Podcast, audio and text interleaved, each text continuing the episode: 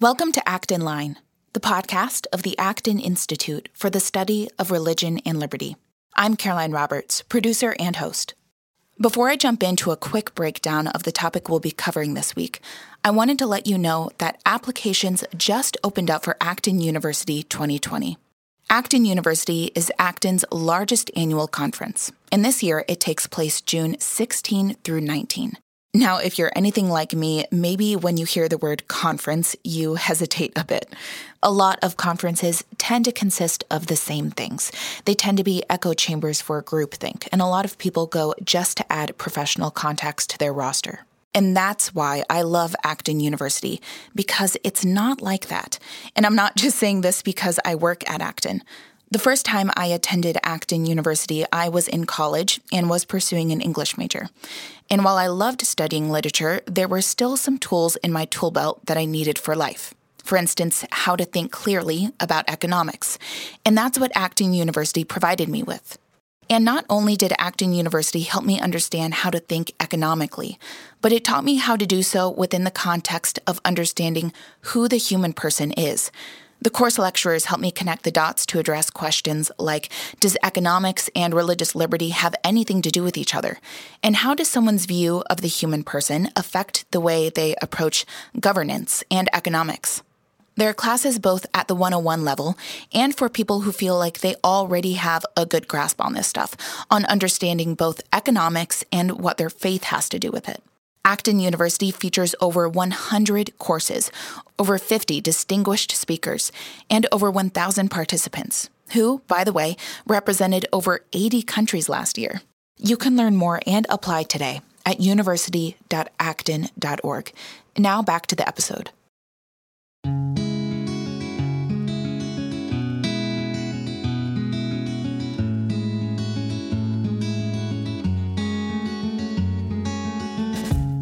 Last Wednesday, February 5th, Pope Francis spoke to a crowd that had gathered together for a seminar on new forms of solidarity, which was an event organized by the Pontifical Academy of Social Sciences. During his speech, the Pope addressed the economy, human nature, and taxes, and he also called for wealth redistribution in order to alleviate poverty. The world is rich, and yet the poor increase around us, he said. Quote, if extreme poverty exists in the midst of wealth, it is because we have allowed the gap to widen to become the largest in history. Unquote. The Pope says this is a fact, that the poor have only grown poorer while the rich continue to get richer. But is this really true? And what is the best way to alleviate poverty? Acton's president and co founder, Reverend Robert Sirico, comes on to the podcast to help answer these questions.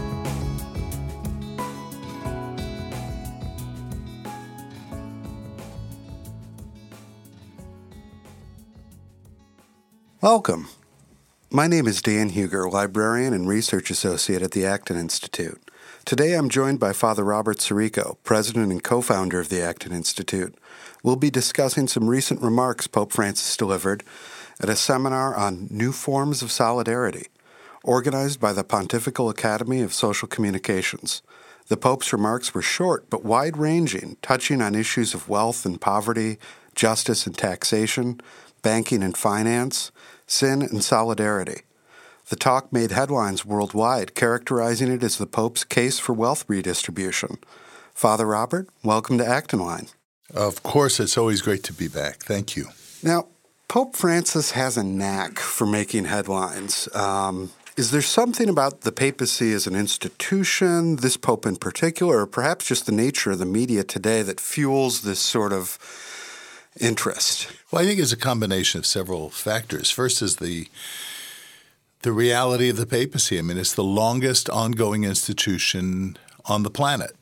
And so naturally, that institution will have accumulated uh, experience from various ages, and it has a venerable tradition and a very rich intellectual and cultural history. So, of course, when the Pope speaks, there's going to be some attention paid to that.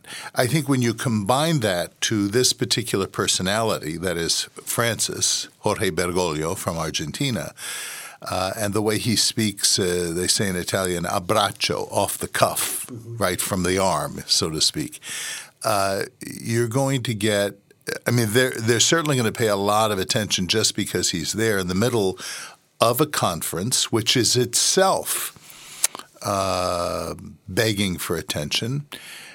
Not the least of which because of who is participating. I find it very curious that uh, Jeffrey Sachs, no friend of Catholic moral teaching on marriage or life or child rearing and things like this, why he constantly has been, I, and I think it has to do with who is the um, the provost of the or the chancellor of the Pontifical uh, Academy of Science and Social Science, um, Marcel Sanchez, who is himself an Argentinian and I have to say, um, not a cautious speaker. Yeah. He's the one who compared uh, China, or who said that China was the uh, exemplar of Catholic social teaching. It's uh, really ridiculous. So you have this combination of, of combustibles yeah. that produce attention, of course. Yeah, and, and these remarks are delivered um,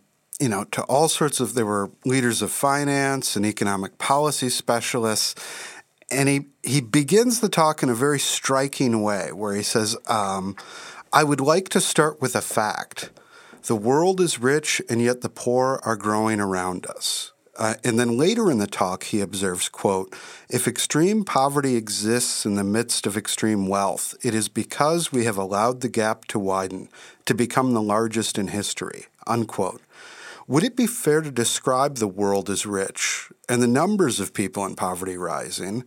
And is the gap between the rich and the poor a growing one?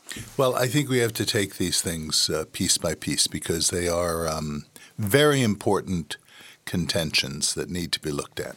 So let's look at the first uh, contention here, namely that uh, it's it's interesting. His wording is that the world is rich and the poor are growing around us.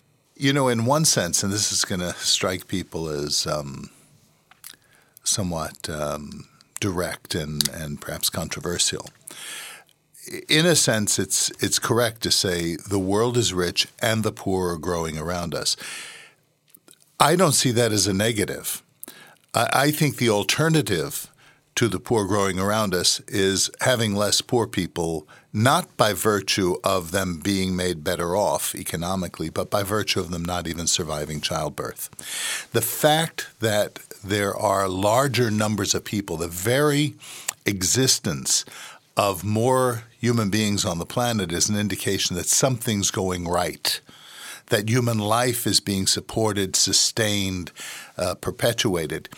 And so, yes, there there are poor people, and there needs to be a remedy to that. And he he uh, says something to that effect later. But the very existence of people who would have not existed, who would have died, is itself a positive thing. Now, there's another contention that that he uh, makes, and it's um, he uses the language very cautiously. But the impression you get is that he's saying that the gap between the rich and the poor is poverty. That is, the very existence of a gap is the proof that poverty itself is growing. Not just that there are more poor people, but that the poor themselves are getting poorer. And that is not true. Uh, by every analysis we have, by all of the international institutions that analyze um, wealth creation and poverty, we see that the poor are better off now than they were 10 years ago, 50 years ago. Uh, that's a positive thing. That's a good thing. The, the question now is what causes that?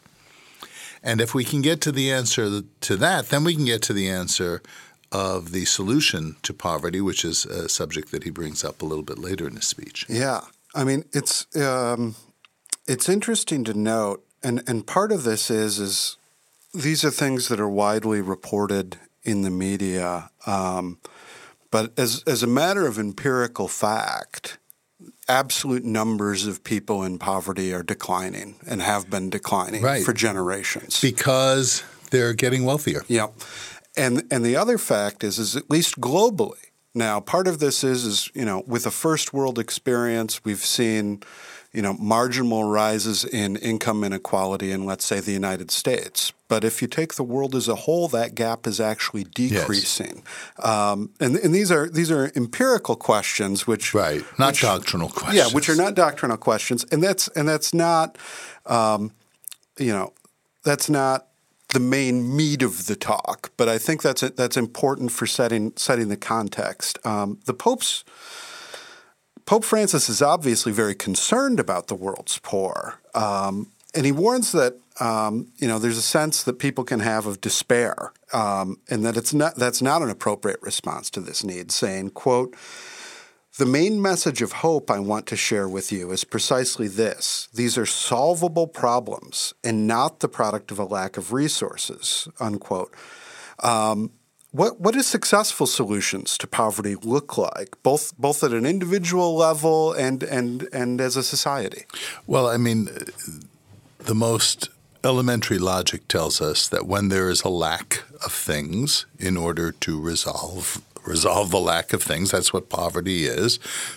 We need to create the conditions for the production of things.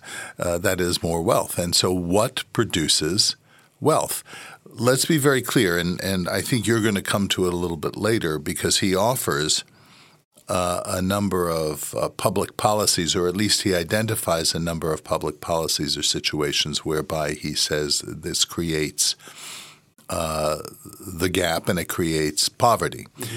And he's about half right in his analysis. So if you want to go through that yeah. quotation, I know you're going to cite. Oh yeah. Uh, maybe we can take that apart piece by piece. Absolutely. Um, the Pope calls our attention to several public policies and business practices, which he believes are rooted in, in, in what he calls the structures of sin. Uh, and he's concerned about uh, what he calls uh, repeated tax cuts for the wealthiest people, tax havens, corporate corruption, crony capitalism, oppressive levels of taxation on the poor, uh, cuts in social services, unsustainable levels of public debt, and war. Um, are each of these indicative of, of, of the structures of sin? Or are there important distinctions that need to be drawn well, there are obviously important distinctions that need to be drawn. I mean, it, it is not the same uh, to say that um, corporate corruption is the same as corporations. Mm-hmm. That that uh, what corporate corruption is is an abuse of the very reason for the existence of a corporation the, the legal reason for it. So in this laundry list, you have several things that, in fact, are the causes of poverty in part. Uh, the corporate corruption I've already mentioned, crony capitalism, which is not capitalism as such, mm-hmm. it's uh, friendships and nepotism.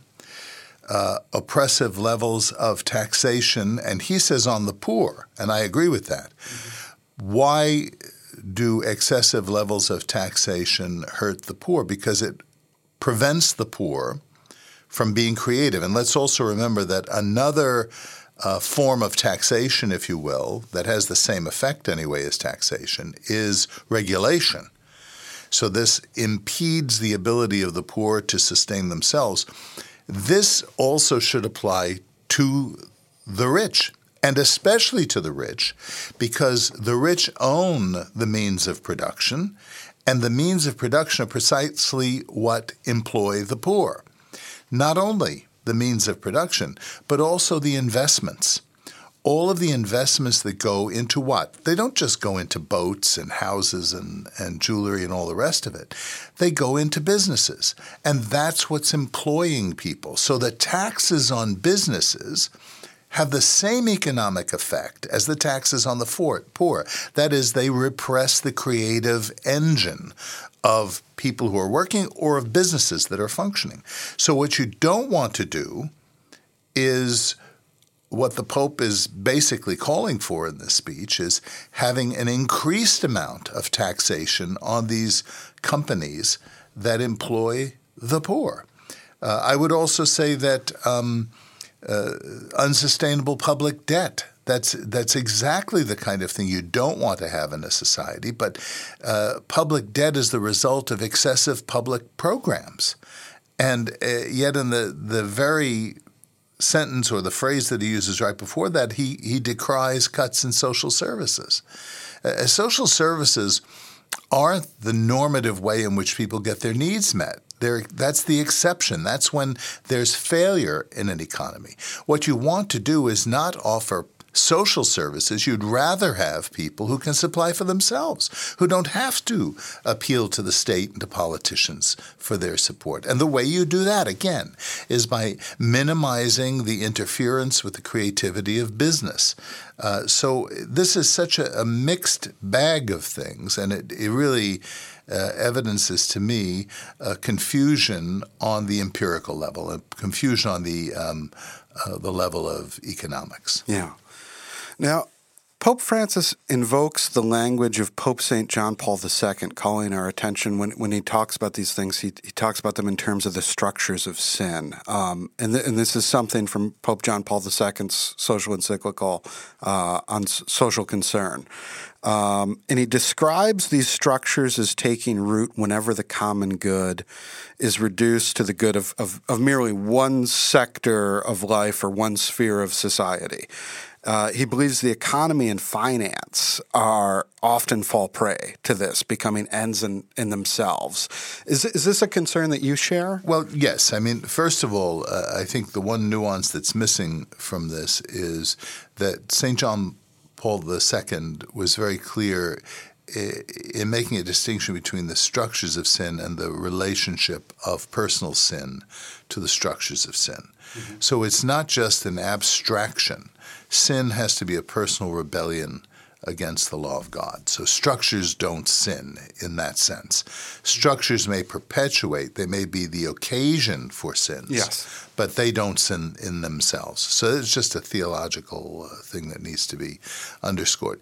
But yes, especially in the conditions of a large state that captures uh, the um, interest and the friendship of businesses, that businesses find it more difficult to function without having friends in the political sphere, you have these distortions that I kind of touched on a little bit ago.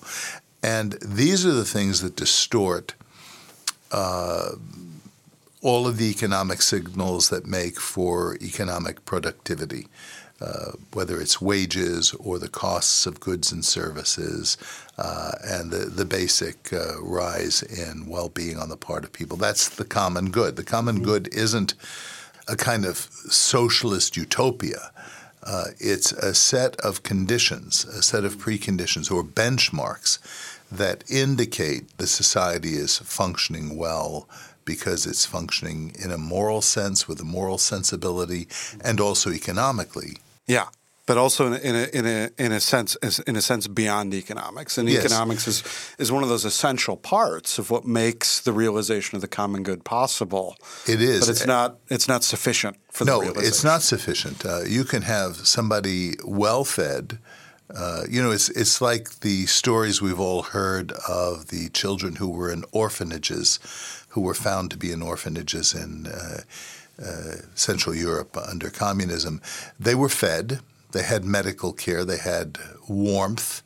Uh, they actually sometimes would tie bottles to the cribs, and the children could drink out of the bottles. But what they didn't have was love and attention, and holding and cuddling, and uh, especially uh, looking mm-hmm. at a, person who was taking care of them. And without that personal dimension, even though they had everything physically, these children come out uh, with great challenges throughout their lives. Their brains don't develop well. They're bonding with other people, even as they're adults, uh, don't function well. Some of them become sociopaths.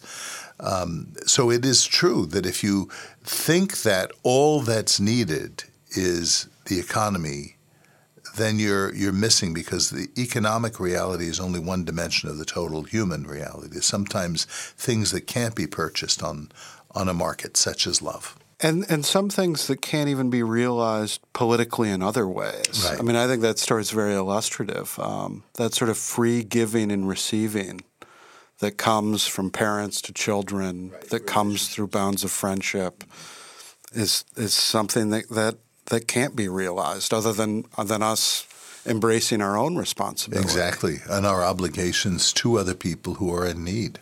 Now, Pope Francis calls us to solidarity in the face of, of these economic challenges we face in building a just society. What should that look like in our everyday lives, in our in our own vocations, in our own uh, spheres of responsibility in the world? Well, of course, a great biblical image of solidarity I always think of is the um, the Good Samaritan you know, he comes upon a man who is in great need, and by his own decision, by his own sacrifice, uh, he tends to that man's needs and ensures that what the man will need during his people of uh, d- during his period of incapacitation would be met. This is a human act of solidarity. Notice that it's not political; it's social. And I think while there is place for the political, that is not the first place. It should not be the primary place. It should not be the thing that we turn to first. It's, we should allow opportunities for people to act as neighbors to those in need, to use the phrase that St. John Paul II uses when he's describing the principle of subsidiarity. Um, and I think this is the real solidarity. It's not just expressed – and not even primarily expressed through structures, through institutions, through abstractions, much less through politics. But it's expressed on local levels where people act on behalf of other people. Now, in order to accomplish that, you need two things. You need the resources to do it. People themselves, uh, the Good Samaritan himself, was it Margaret Thatcher's great phrase? You know, we wouldn't remember the Good Samaritan if all he had were good intentions. He also had money. Mm-hmm. so if, if, he himself, who was a businessman, evidently, he was going to, to trade, he had enough resources to be able to share with this man. But it's not just that, uh, it's also the moral formation. And this is especially the case with uh, young people to teach young people early on this notion of solidarity, this notion of empathy. Solidarity meaning the recognition of ourself in another person. So when a person is in dire need, we recognize that that, that is us. That is our own. There, but for the grace of God, go I. And then we act upon that. So you need both the moral formation of solidarity and the economic formation of prosperity.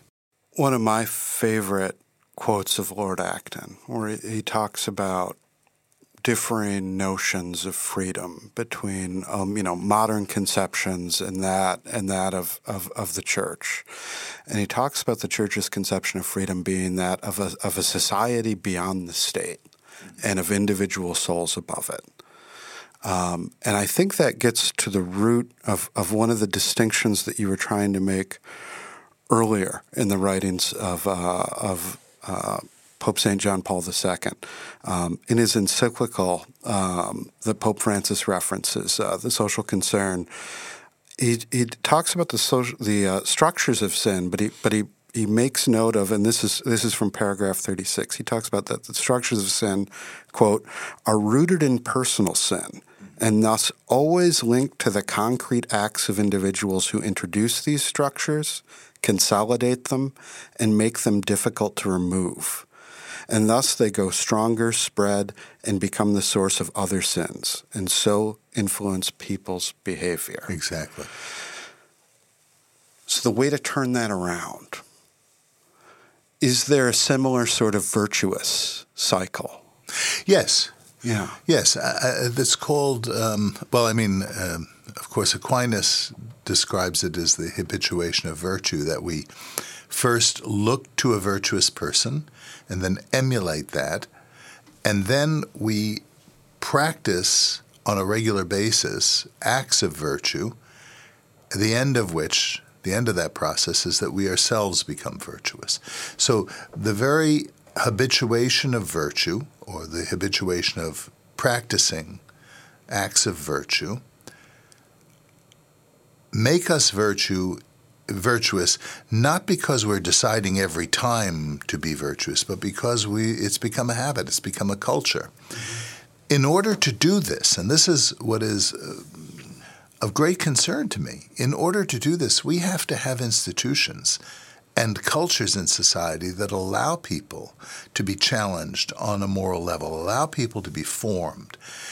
But as long as we're simultaneously advocating a more and more expansive welfare state or social assistance state or structures that prohibit people from challenging morally other people who from acting uh, morally uh, we're going to weaken that moral fabric and that moral enculturation um, you quoted Acton. I'm thinking of a quotation from Tocqueville, which I won't get exact, but he says, um, How will we escape if at the same time that we relax the uh, political grasp, we don't increase the moral?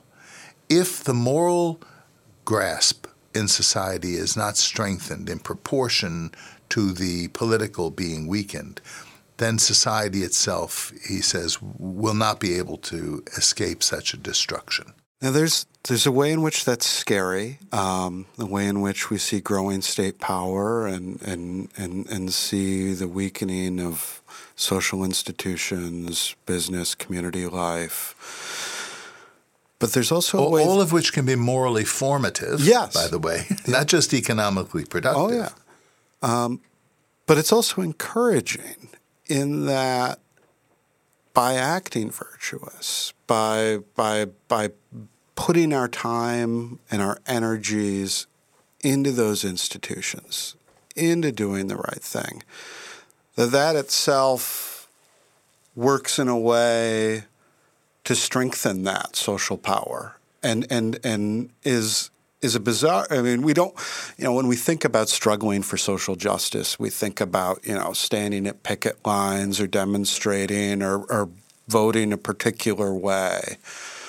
But when we do our duty in the world, when we're when we're true to ourselves and true to our callings, um, we bring that reign of justice with us. Yeah. You know, uh, the Pope emphasizes the importance of hope, of not despairing.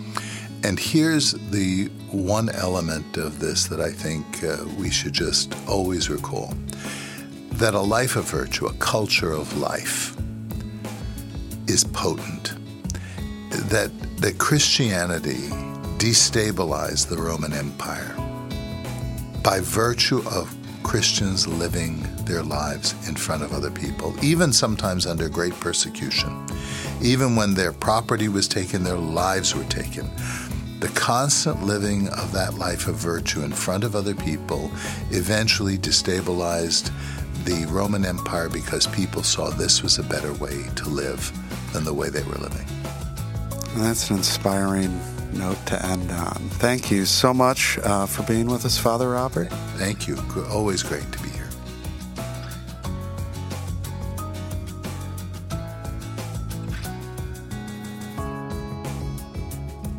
As always, thank you so much for listening today. Our podcast team loves putting this show together for you every week, and it's so encouraging to hear back from our listeners. Feedback is super important to me because it lets me know what you'd like to hear more of, including the kinds of topics you're interested in most, and also how I can improve this show to make sure you're getting the most out of it. You can reach our team at actonline at acton.org, or you can call our office at 616 454 3080. And if you like our show, you know what to do. Leave us those ratings and reviews on the Apple Podcast app and subscribe. Acton Line is on YouTube, Google Play, Stitcher, or wherever you listen.